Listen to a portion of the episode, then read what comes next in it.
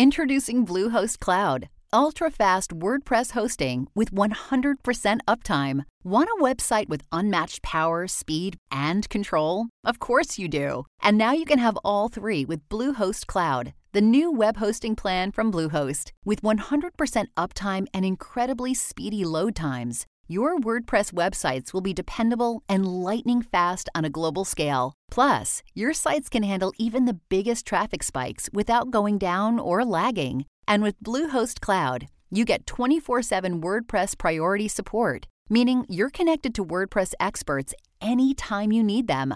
Not to mention, you automatically get daily backups and world class security. So, what are you waiting for? Get Bluehost Cloud today by visiting Bluehost.com. That's Bluehost.com. The One Tough Mother Podcast. The One Tough Mother Show is real talk with special guests including industry leaders, celebrities, and amazing women who've overcome adversities to work their way to the top and are willing to share their real life lessons. Remember, you don't have to be a mother to be one tough mother. It's all about you. And we're here. Hi, welcome to the One Tough Mother Show. We're excited that you're here with us again this week. And it's been a really crazy week. I got a lot of stuff going on as always, and so does Seth. How was your Easter, Seth? That was good. Uh, I told you last time that my 10 year old was playing cello with the church Yeah, yeah, orchestra. that's cool. Yeah. And so we thought he was going to practice on Sunday morning. It was actually, he had to play at church. and we didn't know. you didn't tell me that. Yeah. What- No, we didn't know either. He- oh, oh, they just kind of like threw we got it to at church him. and he was he was up there gonna he's playing with the band. But good thing he practiced and uh, yeah, he did great. I have video of it. It's really cool. Oh, that is really, really cool. He I think it's nice. Yeah, he sat in with the orchestra and played. And it was really nice. Did they ask him now to come to practices like a kid, just step in every Sunday. No, because they only do the orchestra like a couple times a year. Oh. So Oh. it just happened to be Easter and Christmas. So Oh, and their, okay. their cellist uh, disappeared, so he stepped in. Yeah, it was great. It's a great experience for him, and he's gonna have his spring concert coming up, so it's cool. oh, that's really cool. And also, we did a little uh, a little Easter egg hunt around the house. I uh, outside the house, I hid the eggs, and they were uh, my daughter was sleeping, so she missed out and she forgot about it, which is good. Right. But uh, yeah, I have video. My son, he found the tough one in the gutter. There's the old good And I- one. but the, I made the mistake. I bought uh, I- bought these eggs. They're Paw Patrol eggs. I was like, okay, they have candy in them. Worst candy ever. It's disgusting. oh, dude, that's of course, why they my put son it in loves it. I was like, you eggs. can eat one, and then I'm throwing out the rest. I was like, where's the chocolate? I was like, oh god. I totally blew it, but they had fun, and uh, it was good. Yeah, we had a big Easter egg hunt. We usually do. We have. Um, I think we put out. I'm just counting in my mind. I think we put out over 80 eggs. Wow. So my oldest grandsons, now that they're like 10 and 12, actually, Where's the money? Exactly. So it's dollar bills and then the big, big prize egg that my sons, I make sure my three sons hide like really hard is a $5. And then Ooh. my uh, little grandchildren, I did pennies, dimes, and nickels because they like putting them in their bags. But it's so funny because the ones that like, okay, so they, the oldest grandkids get 20, 20 eggs. Then the rest all go to the little kids. And you see them pick up the eggs without the money. and they know the difference. Of At like two to four, they pick them up. They're like, ah. It down and go to the next. Yeah. It was fun though. We had a great, great time. It was actually sunny, which was like a total and complete shock because we haven't had any sunny weather. So. That's true. Yeah, I was really super excited about it. And, you know, it was fun. Mail manager mom had her usual good time, cooked up a storm. So it was a fun time with the family. You remind me of my son used to call it Pinky Bank. He thought it was Pinky the bank. Pinky Bank. Oh, that's cute. I took them roller skating too yesterday. Oh, we The did? boys, yeah. Dude, I would have gone with you. I have my own skates. Yeah, I don't want to be seen yeah I with you didn't think you outside did, of you here. son Yeah. bitch. Anyway. But uh, it's great. You know, I, I was kept I was skating behind my four year old, and I was like picking him, up, like not letting him fall, and I realized, oh, he has to fall. Yeah, yeah, Like, you yeah, can't yeah. learn how to roller yeah, skate. yeah, You have to fall. So You I just let him to. start falling, and he actually likes falling. He's like, oh, cool. I got himself back up, and he got some balance going, so it was good. Do Good you start. do you ice skate? Uh, a little bit. I mostly was a roller skater, roller blader. Um, I rollerblade, roller skate, and my sister and I were huge ice skaters. So when it comes to ice skating, I'll go with you. You just reminded my, my daughter's name is Talia, so she she always says I Talia, so I can't only think about that movie I Tanya. she just walks around saying I Talia. I Talia. I said just don't hit anybody in the leg with a stick. She is a wild thing. She- she will little be doing that as well. yes, probably. Oh wow! So um, everything was good. I, I we have a great guest, and this woman, like, she is so awesome. She flew all the way in from Minnesota, not just for us, I'm sure, but still, it's Big pretty, sky country. Yeah, I'm pretty impressed. I'm pretty beautiful impressed. You come in from another place to see us. That's pretty cool. Get that, everybody? We're cool. Anyway, um, today's guest is an incredible woman, and she has an incredible story. Dr. Shannon Klingman is an obstetrician gynecologist from Minnesota who is shifting the narrative on how and why people stink. Yes, mm. ma'am, or yes, sir. As the founder and inventor of Lume, an all natural aluminum free deodorant, Dr. Klingman discovered an outstanding odor control product that solves, solves odor control. I mean, cut this in. That solves odor concerns below the waist and also an extremely effective under, underarm deodorant. It's with excitement and pleasure, and we're so happy to welcome, and we hope you love New York, Dr. Shannon Klingman. Yeah, and I hit myself with a mic on that one. Yeah. Thank you. Thanks. Welcome. Thank you very much. You guys are so warm here. Really? Warm-hearted. Us, just us. Yeah, I think this is the this is York, the warmth pod of New York City. It's just an on, our on-air persona. So. yeah, yeah, we're not really. I'm kidding. Wait until we get outside of here. so, uh, what do you think of New York so far? We're really enjoying it. The people have been very nice, and the coffee's good, and the bagels are even better than Minnesota. Oh, it's the water. yeah. Dude, they, they always say it's the water in New York. Did you have pizza yet? And after that, not yet, not yet, but that's on the list. Maybe tonight we'll have pizza. You need pizza. Yeah. pizza is a need here. And in fact, my mom's always like, bring a pizza home from the city. But by the time you get it home, it tastes like you got it out of a box. Yeah. uh, it doesn't matter. So let's talk about you and what you do. So you're an OBGYN doctor, which is an obstetrician gynecologist, and you're married to an OBGYN doctor, which is an obstetrician gynecologist. Yeah. And so you really do know what it's like. What made you start this journey? What made this this whole deodorant smell products? How'd you get started on it?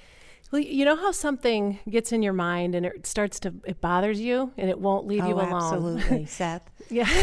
no, I'm sorry. Ouch. so I got into, you know, I was in my residency training and I, I recognized that, you know, women are coming in with complaints of odor no matter what the reason was for the visit, whether it was just their annual pap smear or sometimes an OB visit or a bladder infection. But they would often bring up, you know, sometimes I notice like I'm a little funky from time to time, a little odor. Maybe I have an infection. I don't know. I'm have a new partner and you test them and, you know, the it's a really imperfect way to uh, try and get at what's going on when the testing that we do is so so uh, absolutely imperfect. And it bothered me, and I would say, "Do you guys ever feel like we're just randomly treating every woman with odor with antibiotics, and just it goes away, but none of the lab tests really confirm it?" Right.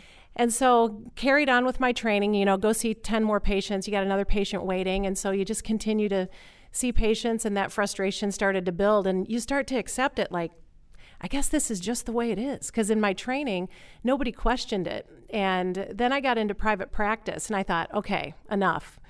I'm noticing that time after time, women have said they've been treated for conditions like bacterial vaginosis in the past. And yet they're saying it comes up like, I mean, every six weeks, I'm noticing it again, or around my period, or when I work out, or I have a new sexual partner. I notice this odor and it comes up from time to time. And my doctor gives me antibiotics, but it always seems to come back.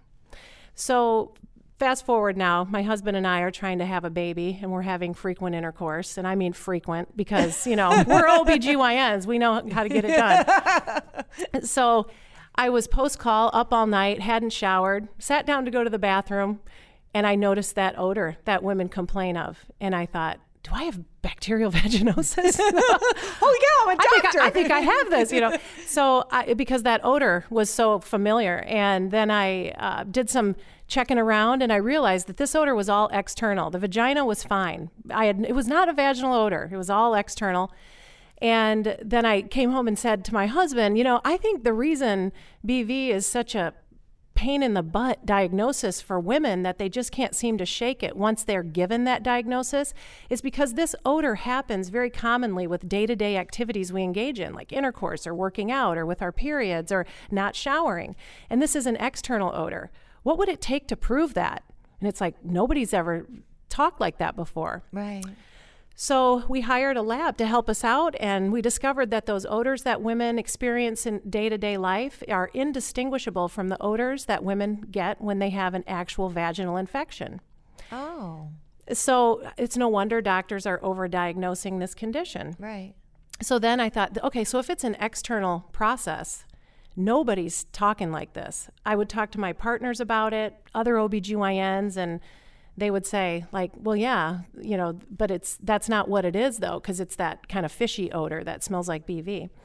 Uh, and so what I decided was well, there's an external solution for this if there's you know an external problem. So I created one and went through all the process of testing and developing all that, and then determined that Lume blocks that odor reaction 100% for these types of odors that happen basically between our butt cheeks, if I can be so frank. Right. So Yeah. wait a minute. How do you create that? I mean, how do you start that process? So, with a lot of self discovery, I think it all started with being raised by a, a woman who was an RN. We talked about anything. I was very comfortable with my body, Right. checking it out. Then I'm a gynecology resident, you know, so Right. I'm I'm living it every day, and I'm also a woman, very comfortable. So it was a lot. It was just some self discovery and some checking around and really getting to know where are these odors coming from. You don't even want to know. how I, know. You know what?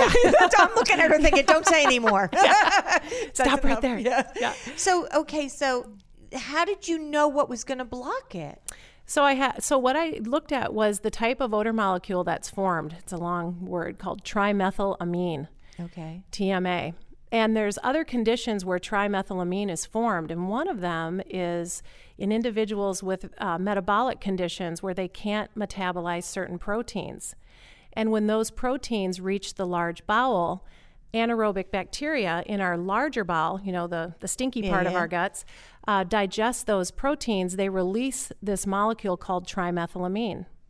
So I looked at the chemistry of how the bacteria actually interact with these proteins that are found in semen, blood, the, ni- the nitrogen comp- containing things in urine, sweat, and how bacteria digest that and what's necessary. And I created a hostile environment for it with my product. So the bacteria are there and the bodily fluids are still there, but they don't dance together and odor doesn't form. Oh, that's awesome. So looking at it that way, Yeah, it's I a mean, little different. but how did you know what chemical to use? So it went to my kitchen and I started just working around, looking around with some things in the kitchen. And uh, the first rough draft of Lume uh, basically burned my skin, but it solved the odor problem. Oh, wow. so then I, I worked with formularies, and we just we take that reaction between bacteria and bodily fluids. We knew that it needed to block that reaction. It also needed to be safe for the skin, and so I consulted with a friend of mine about it, and he said, you know, you need to write a patent, and you need to get in touch with some people who can help you formulate this, and so that's what I did. Uh, and without giving away any trade secrets, Of course. yeah, uh, Lume is very innovative, and we think about odor in a whole different way. We're not thinking about end odor. You know, like products will they'll solve body odor, underarm odor, and they're blo- they're uh, masking it or covering it up with fragrance, or they'll neutralize odor after it happens. Right.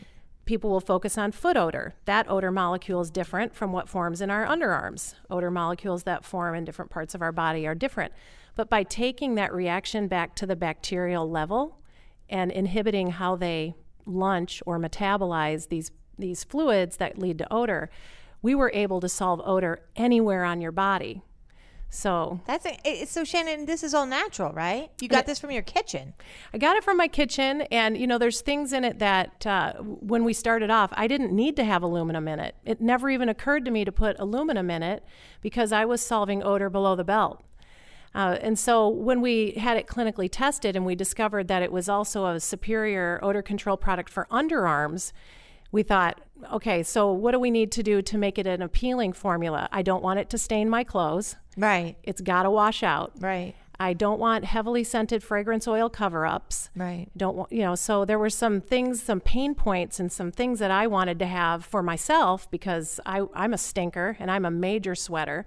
And I, so I needed to have a formula that was appealing to me in that way.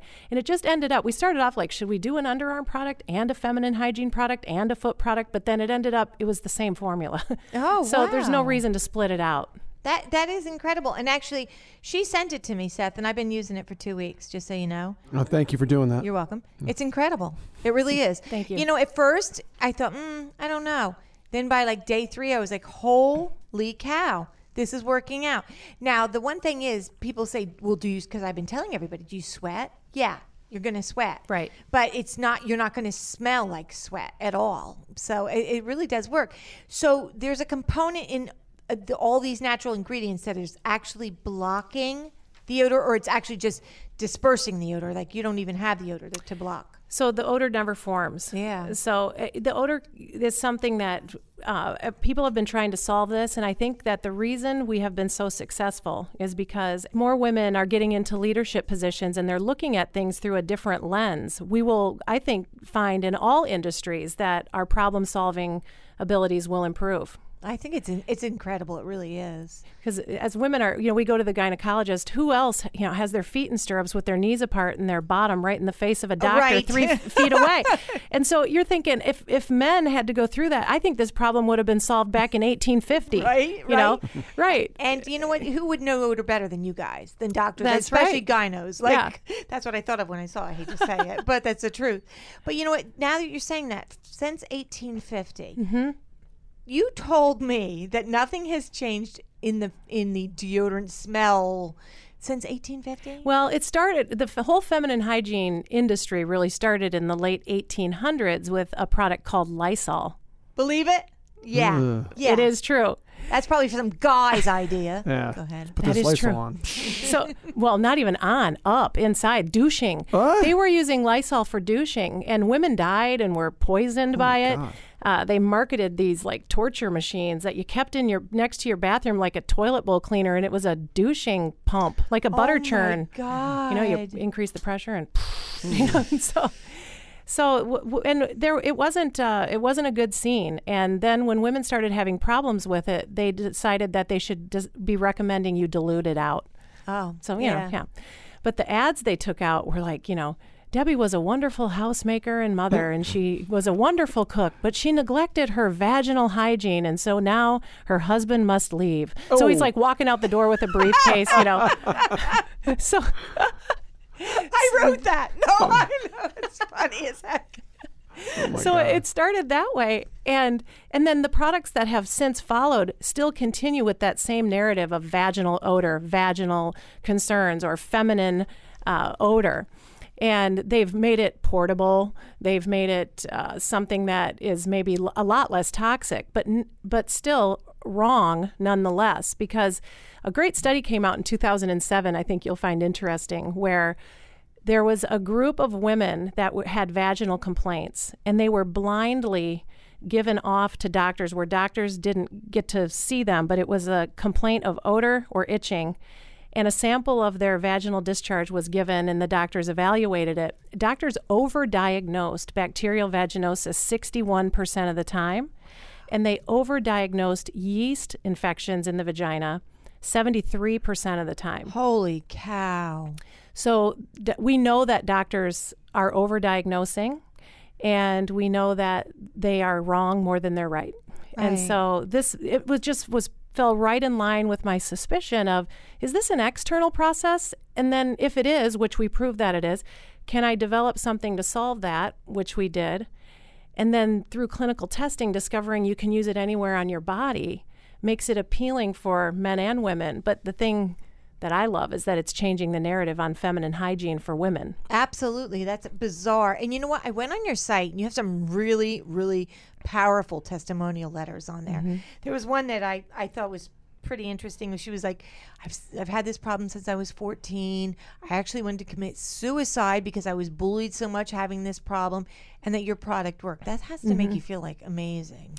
It, it makes me feel like there's a reason that I went to medical school and I enjoyed private practice a lot. But I think I'm 48 years old and think, man, I'm old. You know, when you compare yourself to these young kids in their in their mid 20s, while I still feel like them and I can you know talk to them and stuff, I think there's no way at 25 I would have ever had the life experience, the wisdom, the confidence to be able to do what I'm doing now. And so when I hear from these women, I think they're talking to me Right. They're they're talking about me. I see myself in them. I struggled myself with body odor and finding products that worked.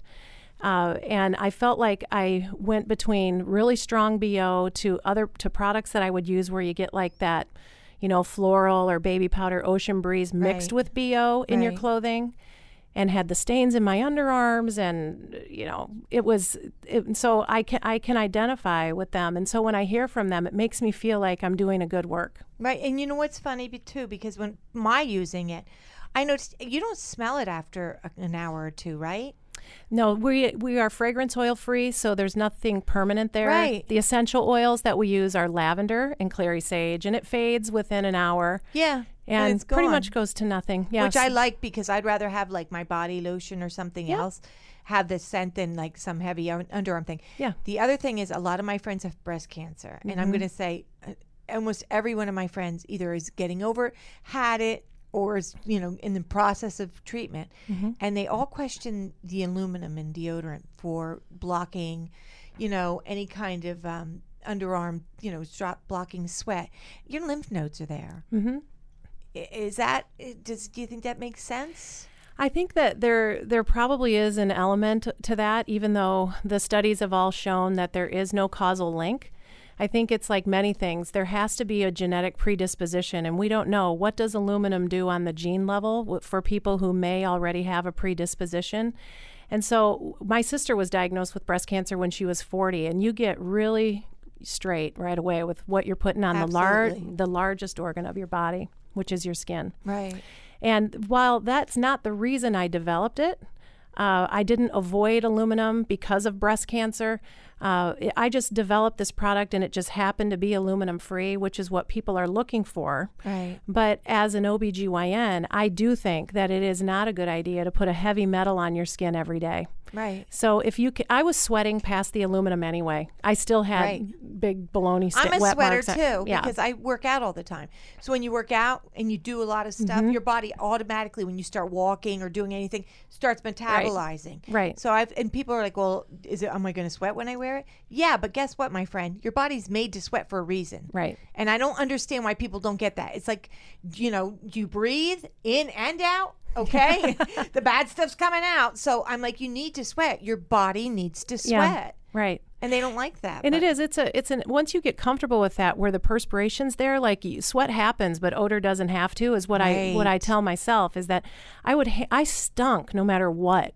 And when I was the medical expert in Minneapolis for one of the TV stations there, I would get off the air and I literally would have like an eight inch ring under my pit, and I'd be like, "This is I'm using a clinical strength antiperspirant here, and nothing's cutting this," you know. So I thought I'm wrecking my clothes with the aluminum, and so this is a good thing. So when I started using the feminine hygiene product that I developed on my underarms before we had had it tested, I'm saying, is this possible that this water-based cream that's basically a lotion is eliminating odor for me? And it was. But my clothes didn't stink, and my I didn't have those yellow marks, and it was it was good. So for me, it's a win. I like the total body odor control aspect of it, and I love that it's a lotion and it's virtually undetectable after you know you rub it into your skin. And I think So- it's awesome, and the fact that you invented it as uh, for for below the belt, basically. Mm-hmm. Yeah. And then you went to the underarms. Then I read the story, or I saw the story about Marin. Mm-hmm. And you let, let me tell you something. Nothing really makes me cry. I'm tough as nails. Damn it! But shut up, Seth. But um, Marin's mother, like at the end, I was really choked up because Mm-hmm. I would be devastated if my kid was getting bullied or felt left out or explain to that our audience every, a little bit about Marin's story. So we launched uh, Lume in October of 2017. So we've just been on the market a little over six months. And I got a phone call about three weeks into our launch time from a mother. Actually, it was a Facebook message that I initially got saying that you are really onto something here. Um, that she's not writing me this on behalf of herself, although she did try it and she loved it and she knows that it worked for her. Uh, she has a five year old little girl named Marin who has a very rare metabolic condition called propionic acidemia. And the condition is sho so rare that she gets involved in these case studies with the National Institutes of Health. And she oftentimes is having to volunteer her daughter up for clinical studies and um, for trying new testing and, and looking for a cure. And there's a lot of metabolic conditions similar to Marin's, but in, in Marin's case, it was so rare. There was like one of, she was one of two people in the country that had it. Wow. And so, but the compli- the side effect for these individuals of uh, with a of a medication that they have to take to prolong their life called L-carnitine is that they smell li- like rotten fish. And Marin was diagnosed when she was just two weeks old. They picked it up on a newborn screen. So the life expectancy uh, for her, had it not been picked up, would have been five to six. But because it was detected with a newborn screen, the ability to intervene early on uh, got treatment on board really quickly. And so they started the L-carnitine, and from that moment, she started to smell like fish. And she's like, you know, her mom, Honey, said, you know, you can imagine you bring your new baby over to meet family, or the friends see her at Target, and it's like, oh, your baby, and then they kind of, oh, here you go, and they give her back, or they don't want to Yeah, hold her. How sad is that? And then growing up, it meant the healthier she was, the more carnitine she needed, and so the more more odor that they noticed. And she was concerned for her future, but she was just so grateful that she was healthy. And when she put her into school uh, in kindergarten, the kids were all nice, and the teacher was nice, and they were excited to have her. And Marin was really glad to be in school, and Honey was over the moon to have her in school because she was now five years old, and she was approaching that age where a lot of families lose their children, but Marin's future looked really bright. Right. And she had a teacher that then commented to her that while they loved Marin and she was just recently, you know, confirmed to be pregnant and she struggled with the odor and didn't know if she was going to be able to have her in her classroom anymore. Right. And to watch that and to have children say, Can you go sit over here? Can you not sit by me? Uh, was really difficult for her. And they tried Lume after seeing us uh, on an ad. Somebody had uh, posted that their daughter had a rare metabolic condition and they discovered Lume and it worked. And I did I knew nothing about this, but Marin saw it, tried it, or Honey saw it and tried it on her daughter Marin, and she said, and she's been odor free with one application for three days. Unbelievable. You wow. are, yeah. That's amazing. That must make you feel so good. Right. Marin is my uh, my testimony to being worth it. Right. She's uh, because what was so remarkable to me was that it was the science that causes the odor for Marin that I used to develop Lume. That fishy odor, that Right. trimethylamine, which doesn't have anything to do with underarm odor. You know, this is a different odor pro- reaction. And so the fact that it, she was able to use it uh, made me feel like, you know, wow, this was th- this was bigger than me. This little seed that got planted, you know, It's 20 years ago that now is here. Wow. She she rocks, Seth. Right. That's amazing. Yeah. We don't have that big a brain. I do have a question though. Uh, going back, you mentioned that um, yeast infections are misdiagnosed like seventy three percent of the time. H- How is that laziness or is it is it, is it getting a false test, false positive? I mean, just curious. I think that sometimes the assumption is everything that itches is yeast and everything that smells is BV or bacterial vaginosis. And then there's these criteria that we use. But if a woman comes in complaining of itch and discharge, she's going to be diagnosed with yeast vaginitis more times than not, whether she has it or not. And I think that it requires uh, doctors to put a little bit of discharge on a microscope, maybe send off some tests, think beyond what's common. Uh, and that it's easiest to go with what's easiest. Right. Uh, and that's the yeast story. With bacterial vaginosis, we use criteria to diagnose that. And there's, you know, five different criteria. And there's a lot of things that will give it a false positive. Like a high pH can happen in post or perimenopausal women. A high vaginal discharge pH can happen with periods. It happens after intercourse. And so you already have exposure and reasons why doctors would get this wrong.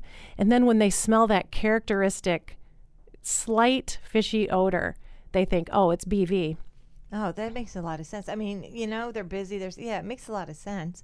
Okay, here's my next question. So, now her husband and her are both doctors. So this is a walk in the park for you guys, right? I mean, this this costs you nothing. You walked in your kitchen, you whip this crap up, everything's good, It's life not, is it's not, good. It's not crap, Karen. All right, whip, whip, whip this. You're right. It's not. I, I mm-hmm. use it actually. It's good mm-hmm. stuff. You whip it up and everything's good, right? It was nothing, right? Mm-hmm. Uh, I think if it was easy, everybody would do it. I think it would have been around back instead of Lysol. They would have had something like Lume back then, right? So it's So- cost you a lot in your family. Yeah, my husband and I really have. I mean, I'm almost. I feel hesitant to say it out loud, but we've risked everything. everything on this. It's not inexpensive to file for patents. We have two patents that have been um, granted, utility patents, and we have a third one pending, and we have other uh, products in the pipeline and different applications that we're working on patenting for. Uh, and then just formulating it, all the trial and error, the people you trust that take advantage of you. Absolutely. And they sucker punch you. you know? Absolutely. In, the, throat. Yeah, right in the throat. Right. Yeah. And you have a decision to make. Am I d- do I give up now or do I keep going? And I and every time we stand up and we keep going. Yeah, because we believe in it. Right, and it's, it's it's amazing how much you do put into something. People think that, oh, well, you being doctors, well, they have a disposable income; they can just throw so much money behind it. Blah blah blah blah. They don't understand patents. Not only do you is a patent very very expensive, but then you have to fight a lot of mm-hmm. times for your patent. So mm-hmm. then there's attorney fees involved. Like I've been through this whole process because of my previous job, so I know how mm-hmm. much it can cost Yeah. to get a patent. Thankfully, I surrounded myself with really great people, and I was able to find a patent writer that used to work for Kimberly Clark. He, she- he worked for Kimberly Clark for 25 years, I believe. And that's what I did. I looked and I saw who's writing all the patents on feminine hygiene? Who's this Jeff Lindsay guy? I want him. Right. And so we contacted him and got in touch with him, and we're still friends and partners, and he's still doing the writing for us now. Oh, that's awesome. But you know what, um, Shannon? In in the meantime, this has been eleven years, right? 11, years. since we Wow. really started. You know, we're talking idea back in residency, but 11 years ago, we took our first step off the curb. Right, but Mm-hmm. you still had life going on, right? Tell us a little bit about like what was happening. You had you were having kids and, and married and and jobs. Tell us about your life. So uh, my husband and I had the idea for Lume. You know, I actually I had it. I take all the credit Good, good, years good ago because I'm the one with the vagina, I right? like so, that, yes. So then when we start, took a step off the curb uh, 11 years ago, it really was trusting somebody to help guide us. That's when we started the patent writing process, which it's not just a wham bam, thank you, ma'am, tell me your story and let's file and it's all done Right. There's a lot of language that needs to be used and you need to cover your bases in order to protect this idea. And we brought some investors on board that really took advantage of us. And thankfully i mean we it cost us money but we were able to move past it. Right. and then and i think that because we weren't financially destroyed by that we were able to save up and we risked a lot um, but then we're able to finance the process again. So now we're on phase two and you go through rejections with patents and you need to change your claims and such but our patent writer just kept fighting for it. And then he had to move to china Oh, and wasn't able to work with us again. And so i had to find another patent writer who kind of screwed it all up for us. And we got a oh. final rejection thankfully he found out about it in china and got special dispensation from his employer over in shanghai and they said okay go ahead and mop up this mess for this family Oh, because yeah go ahead and you know you started it now finish it and that he got uh, permission to do that and he did he stepped right in and worked quickly and got us back on track and then um, then we were getting two and three uh, rejections. And when you get a rejection, they're saying there's somebody out there who already has a similar idea or application. So while you can manufacture it and use it, you're not protected. And so he challenged that and said, "No, we're not changing our claims. Th- these cl- these arguments are incorrect," and just kept fighting for it, and and then got a, a hard final rejection. And I said, uh, okay, then we're done. And the reason I really felt like life goes on, my husband and I um, have um, Julia and Jonah, our little um, grade schoolers, and then we had a daughter, um Amy. And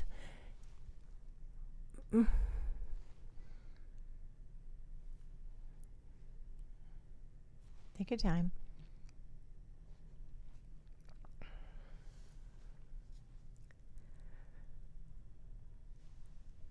I I had quit practice when my youngest son, who's now nine, soon to be ten next week. Oh, uh, I we decided my husband and I were both OBGYNs and we were so busy with practice that somebody needed to take one for the team and be available at home to dock the boat, and that was me. So after Jonah was a year old, I quit practice and was home. Um, always knowing that we were working on this project, waiting for patents and such, and not giving up. But it would have been foolish to launch it without the patent protection. And during that time, uh, I became pregnant with my fourth child, and she, uh, we found out that we were having a little girl when she was 12 weeks along in pregnancy, and her genetics testing came back that she had trisomy 21. And I always felt like as a little girl, uh, I had neighbors with kids with Down syndrome, and I was like mother's helpers for them and would go and play with them while their moms did laundry or ran to the grocery store. And I really have had a heart uh, for individuals with um, special needs. Right. And it seemed like I was just always finding my way into the homes and families of people who had kids with Down syndrome. And so when people would say, God doesn't hand you anything more than what you can handle, I mean, this is even in junior high and high school, I would get a whisper in my ear that would say, You're going to have a baby with Down syndrome. That's I kid, I'm. I'm not kidding you. It I was- believe you absolutely. yeah. absolutely. And so when I found out that Amy had Down syndrome, I thought, well, here, this is it. Okay, here we go, game on. Right.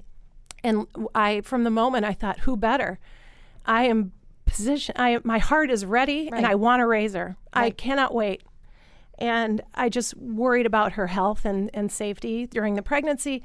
And uh, she was, my pregnancy was very uneventful. I was healthy. She was healthy. She had a normal heart. She had very little signs at all that even showed that she had Down syndrome. We, uh, we were, I was far more worried than my doctors, is what I will say. I'm like, I was over the top concerned that something bad was going to happen, and they were so laid back about it that it made me feel uncomfortable to bring it up again. They'd be like, Shannon, you're you know, you're the lowest risk of all the high risk pregnancies we have. You need to relax. You're not the doctor here. You're not in charge. And so when Amy was born, uh, and then um, this is how it happened. I was at home and I noticed that I was having contractions. And I was so excited for her. They were coming like maybe every 20 minutes and very mild, but I started the nesting, Yes. packing the bag, and I'm thinking, oh my goodness, she's coming any day. It was full term, and I think today's the day. And that night I said to my husband, I'm having contractions. And he said, No, you're not in labor. I said, No, I, I mean, I'm tolerating them because I'm one tough mother. Right. I mean, I'm not complaining, but I'm having them, you know. And so I listened to her heart tones with a Doppler and the baby monitor and contraction, and I noticed her heartbeat dropped. And then we listened to it again. And so he rushed me to the hospital and made a phone call on his way there and said, I'm bringing my wife in. I'm an OBGYN and I need whoever else is on call to come in. And they delivered me by stat C section. And she ended up in the neonatal intensive care unit and just wasn't toler- didn't tolerate labor. And we got to um, the high risk, they um, sent her down to children's, uh, the high risk hospital there where she could be at the NICU and be monitored more closely. But unfortunately, she just didn't recover. Um, and I just, I, she didn't tolerate labor. She didn't tolerate contractions because I just had testing not long before then, and she was doing great. Right, right, right. So after I lost Amy, she was two days old. I wanted to die.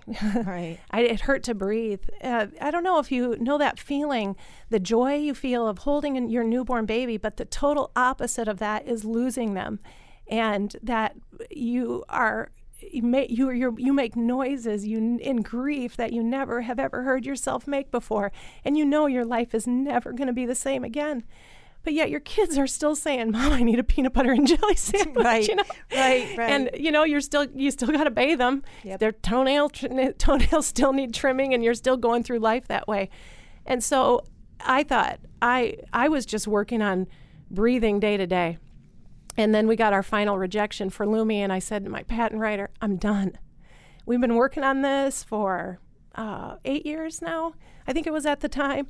And about three years of it was patent arguments, and I just said, "We're, we're done. It's I, I I'm glad that you think it's a great idea, and I think it's a great idea too, and it's a great product, but I just don't have it in me."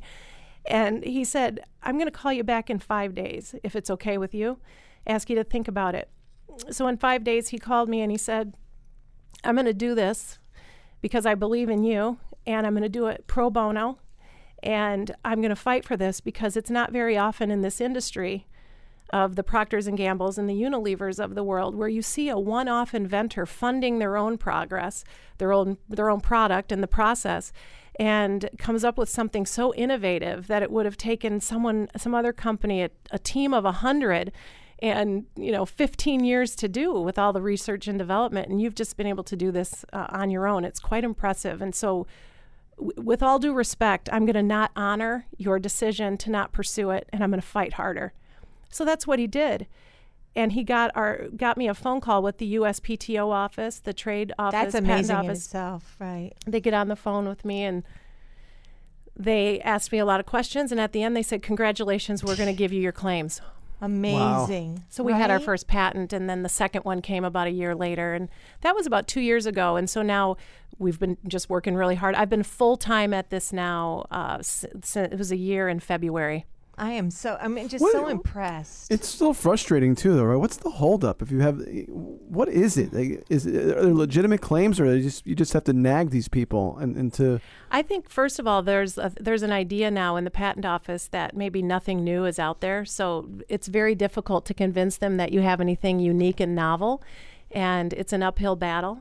But that's terrible.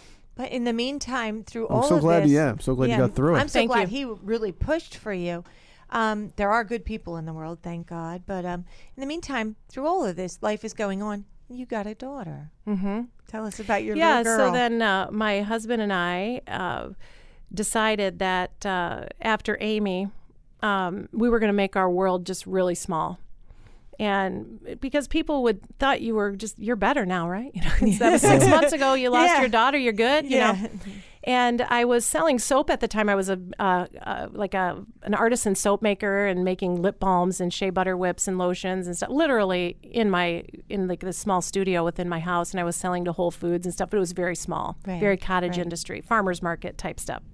And so I had been neglecting that um, through my, you know, my grief. I thought I'm going to be done with that too. I was just trying to figure out how to round it out and finish. And I got asked to participate in a an event at one of the uh, co-ops locally where I live, and I really didn't want to do it because I couldn't even stand to hardly talk to people. Because even the question, "How are you doing?" You know, I was like, "Hey, how are you?" Yeah. Even to just say, "Oh, I'm good," you know, just seemed like somehow I was betraying my daughter because I wasn't good. But Right. yet we give these plat, you know, use these platitudes. So I walked in with all my soap and I set up my display, and there was a, a person who didn't who called in sick, and they lost their greeter at the front, and I said, "Well, I'll do it." And I thought, wow, I actually volunteered for that. I must be, I'm doing pretty good. So I mm-hmm. set up the table, my soap, and I was really interacting with people. And I laughed at something that someone said. And that laugh, in that moment, I, th- I heard, you know, and my, my voice to myself was, there she is. She's back. And I went home to my husband and I said, I did this event today, and I'm so grateful that I did because for the first time in a year, I'm seeing in color and I want to live and I see forward. And he said, Okay, well, hold on to your boots and saddle because um, there's a little girl that a fa- of, of, there's a family that has a baby that they want to uh, uh, place for adoption, and they want to talk to us about adopting her. And so we, I went into the hospital and I met the family, and the family was awesome. It was this great connection that we had, and we adopted their little girl. Just a, and we didn't know if it was a girl or a boy. We didn't know if she was healthy or not, and we didn't care. We just wanted to, to raise a child, and we wanted more children, and and uh, we felt very blessed that day. I think that the, the angels were shining down on us that day. The whole way. Mm-hmm. The whole way. That's amazing. It was a beautiful, it was a win win. I couldn't say enough about our youngest daughter's birth family, the connection that we had, and just the sheer, uh, uh, just blessed event that it was. And it just felt right. It's amazing. It's you're an amazing, amazing person. I, I I just think that your story is amazing. I think everything you've done amazing, and I think the fact that you're handling stink is just amazing. I'm bringing I- confidence back, babe. Yeah. yeah, thank goodness. But I think it's it's just I loved Marin's story. Like I said, it was so heartbreaking to me that a little girl would be bullied over anything like this. And then the older woman or the girl that wrote that said she was been bullied Yes. since fourteen. I can see it mm-hmm. absolutely without a doubt because in the workplace there's always somebody that you're like, oh my god, he smells. Right? That's the hard one to get past. It is. Yeah. It's for some reason like smell is like so like it, offensive because it, you can't get away from it. I guess. I feel like something's wrong with you. Yeah, Yeah, yeah. It's, it's bad Yeah. stigma.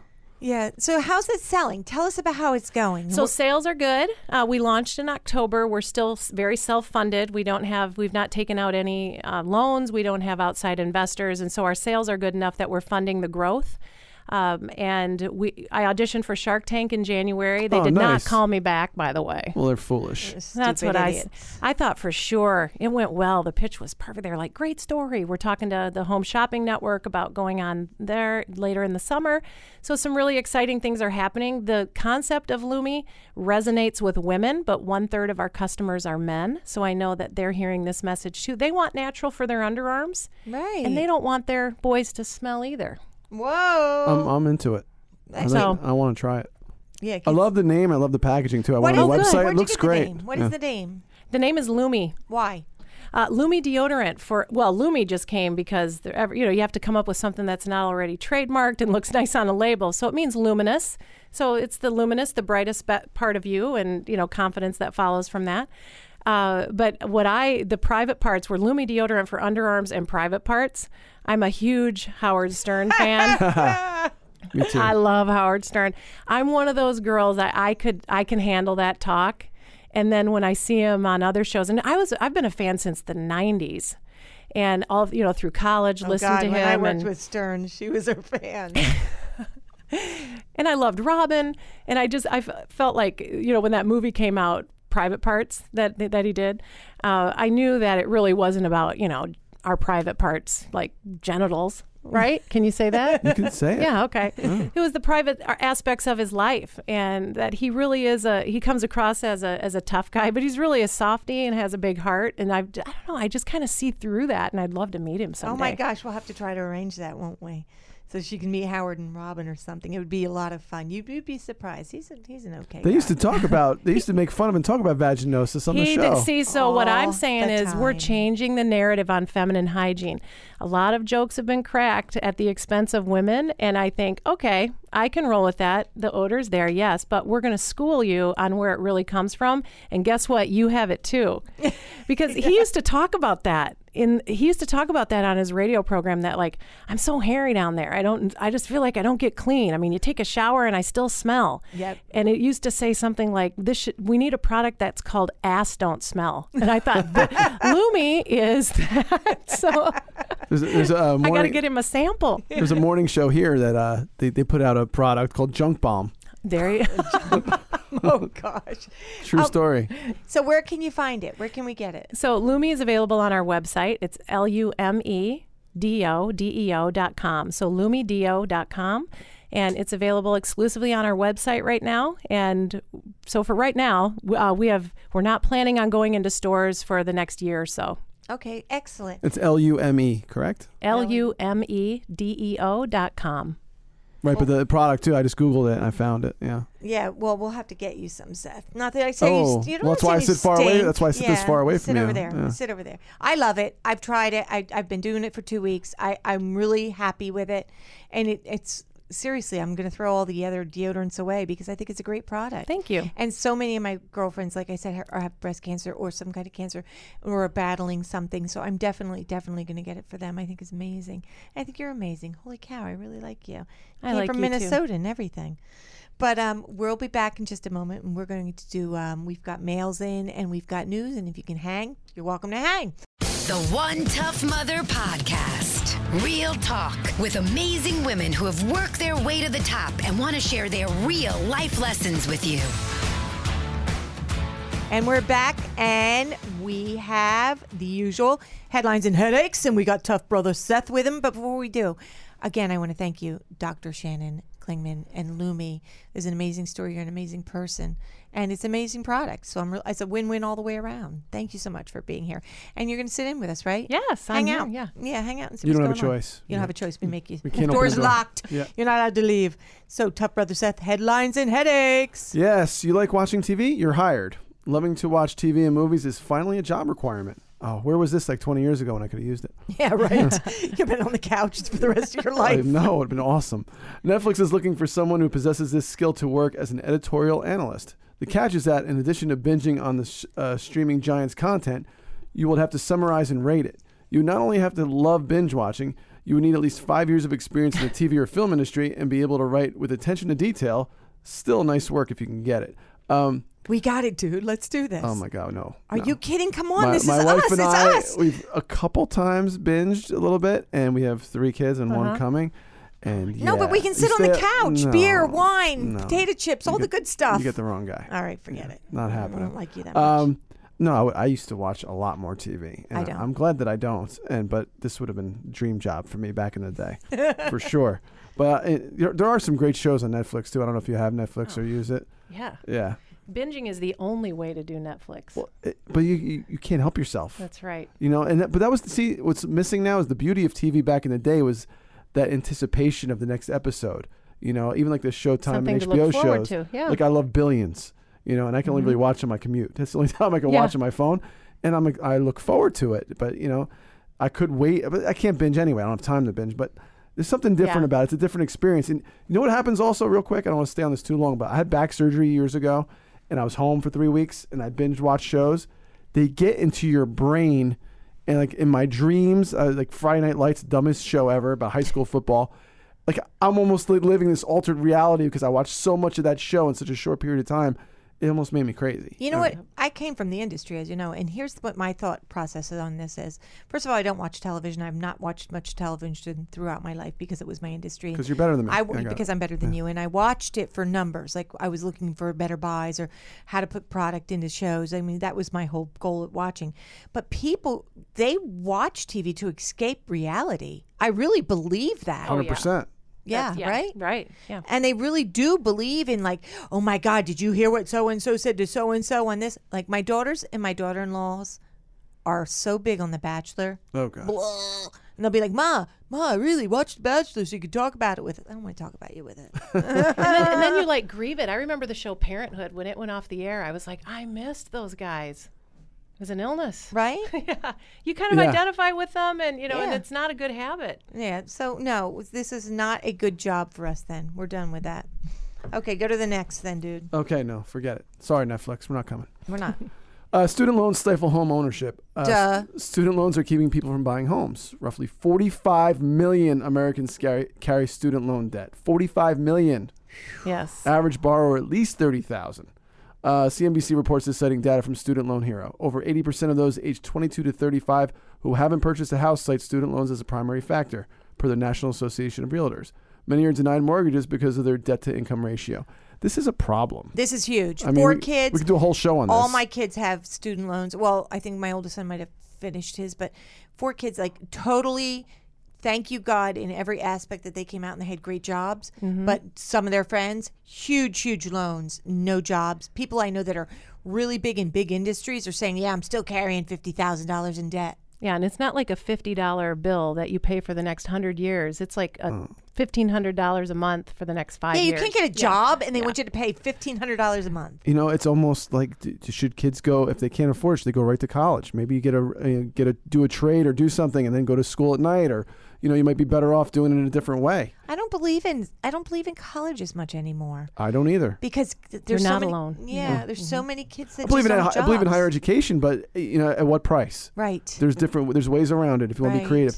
Let's let's be honest. You know, going to college is an experience. Also, it's not just about the education. So I think that's the thing that people would miss the most. But you know, if you can't afford it, you know, why you know bury yourself for how many years? People 10, 15 years later still paying that stuff off. Oh, please. Abs- at least, at least 10, 15 years later. I agree. And if you want to go to law school or med school, or my friend go to chiropractor school, you're just adding another four years on top of it.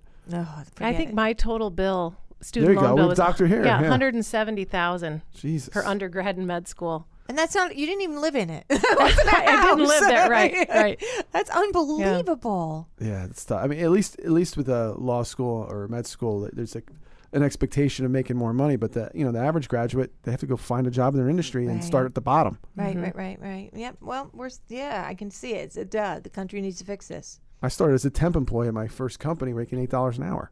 you know, after graduating college, yeah. I know. it's Yeah. crazy. All right, so sorry everybody. You know, think of it. I don't know what to tell you.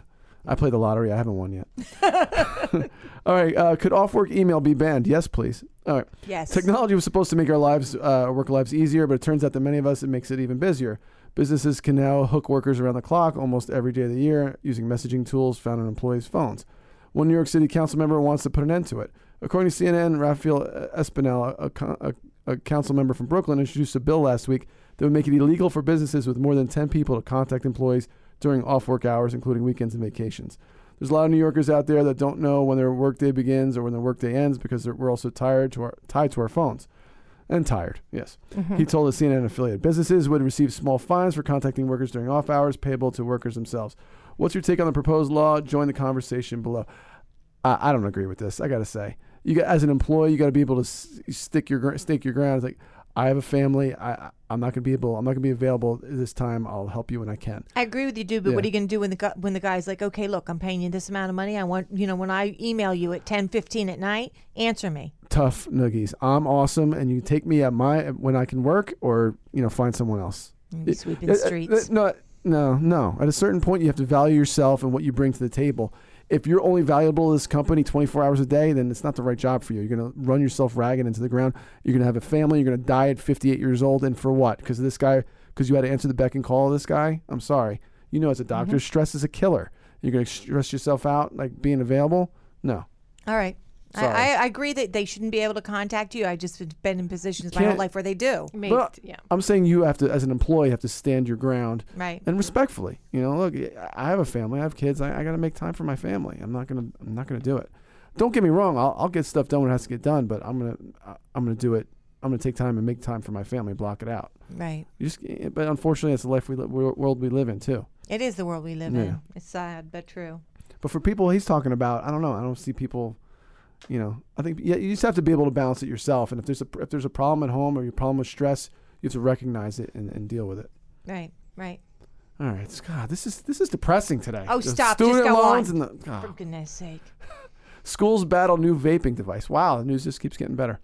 Uh, just as the, as the rate of smoking among teens has dropped, the use of nicotine-heavy e-cigarettes is exploding. Well, that's kind of an oxymoron right there, isn't it? Right. Yeah. Reports Wall Street Journal. Learning this trend, uh, leading this trend is Juul, J-U-U-L, a potent and cleverly marketed vaping device that comes in a deri- variety of fruity flavors. Super. Uh, parents and schools are now the front line of an effort to pre- prevent teens from using the product, the health implications of which are still not clear, says a journal. Juul's website claims that one of its pods equals about a pack of cigarettes worth of nicotine.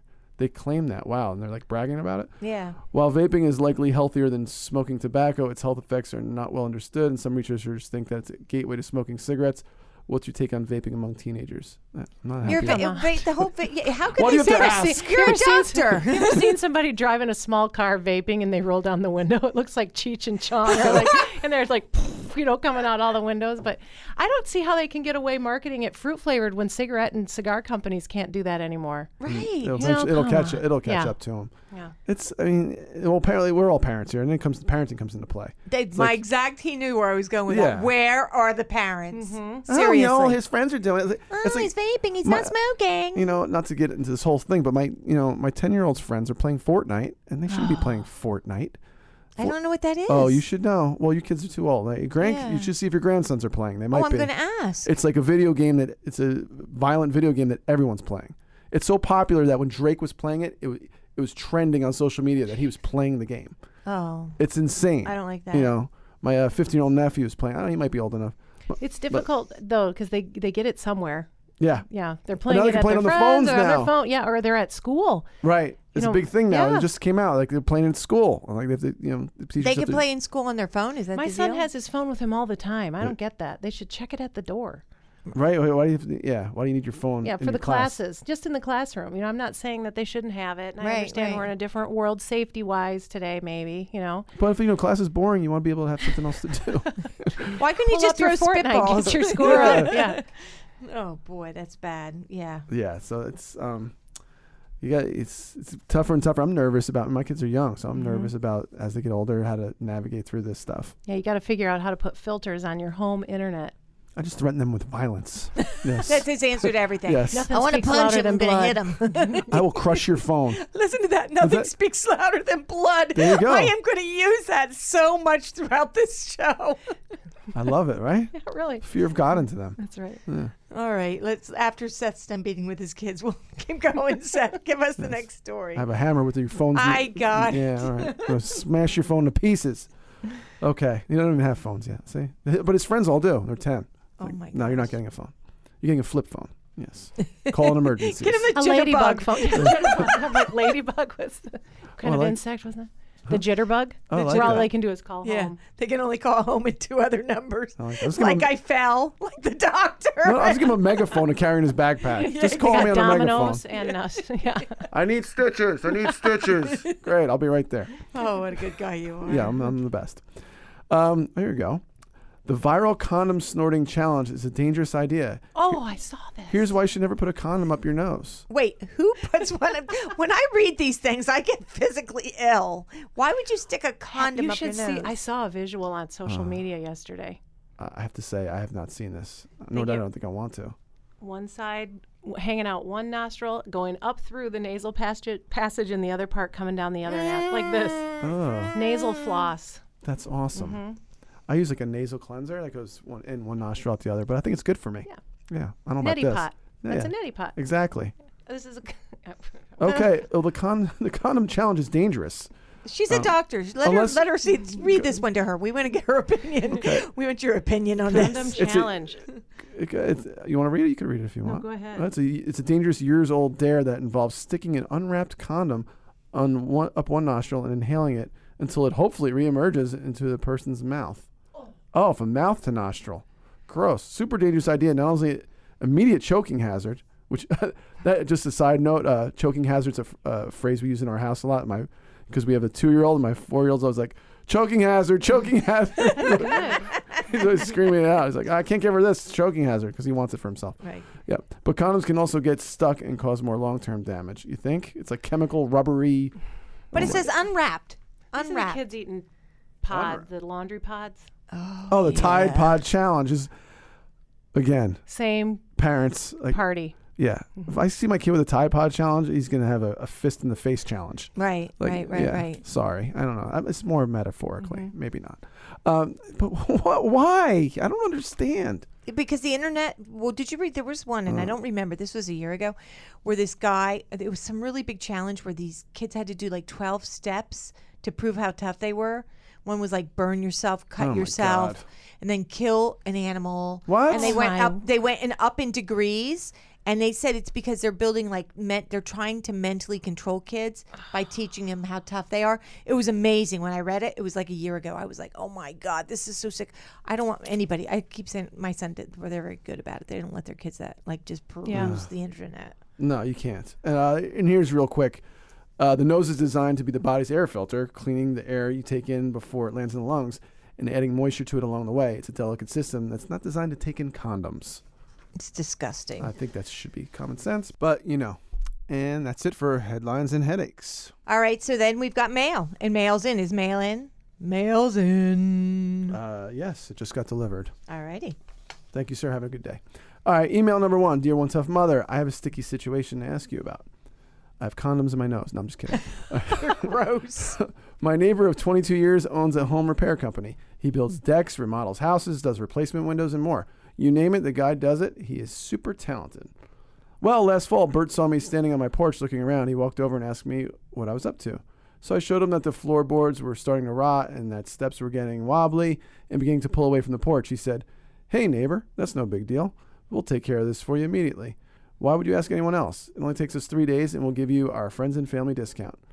I instantly took him up on his offer and told him uh, to let me know immediately what he needed to start. Well, that all happened in the beginning of September and no work was ever done. In fact, I reminded him a couple of times last fall and he said I was his next job, but nothing happened. Well, now it's March, spring, and summer are coming, and we want our porch fixed now. I saw Bert yesterday and I yelled, Hey, Bert, how you doing? He threw up his hand and quickly walked into his house without saying a word. It seemed he was either in a rush or avoiding me. Now, my question should I just walk over to his house, knock on the door, and ask Bert point blank if he's still interested in doing the job, or should I just contact someone else? My wife thinks that since we've been neighbors for over 20 years, that I will be offended if I uh, he'll be offended if I hire someone else. I think he'll be relieved. What do you think? I think you walk over and knock on the guy's door. Shannon? I think he's telling you already he doesn't want to do the job. Right. I agree with you. Yeah. Yeah. Um, but if you're just your neighbor for 20 years, uh, I, you know, guy to guy, you know, me, I, everyone, men are different. I'm, I'm from the Northeast. I know you're from Minnesota, but we're- Detroit, though, where I w- that's Yeah. where I went to undergrad. okay, med so you, know- you know what I'm saying? Like, residency. You know, this, yeah. Call it out. Yeah, we just say like, dude, are you gonna do this or what?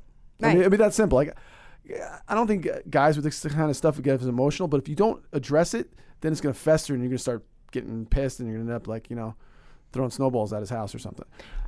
I was Go going to say this sounds like like every other contractor I've ever worked with. Though, really. So. Right. Absolutely. They never say no. Yeah. Yeah. Yeah. Yeah. No, it's true. But you know what happens with me is, and I have a lot of professional people like that do construction and stuff that are friends of mine. And actually, my builder is a very dear friend of mine. I don't like to ask them. I don't because of this, and because it's You don't like they always friends and, right. and stuff. He they always say to me, "Oh, Karen, no, dude, I'll, I'll no, Karen, I'll take care of it for you. I'll take care of it. I'll take care of it." And then I'm sitting there waiting and waiting Mm-hmm. and waiting, and then I get pissed off because I'm like, "Well, are you coming? Are you not coming? Should I be calling somebody?" So now I don't even ask them. I don't even if they come over and they be like, "Hey, Karen." What are you doing? I'll say I'm fixing this or that's got to be fixed. They'll be like, "Yeah, I'll take care of that." No, dude, I, it's okay. I already called somebody. I lie. I got the answer, and I know what to do. You go up to him and say, "Obviously, you're a little too busy for this. Can you recommend someone else to do it for me? Uh, you know, I don't want to." And it's all cool, and I got no hard feelings. But can you recommend? Can you recommend someone mm-hmm. else? Don't tell Oh, me. that's gonna- a good one. Don't tell me you're gonna do it. If he starts saying, "Oh no, no," it's like, "No, it's okay, dude. I know you're busy, and I know you mean well, but just can you recommend someone else?" All That's right.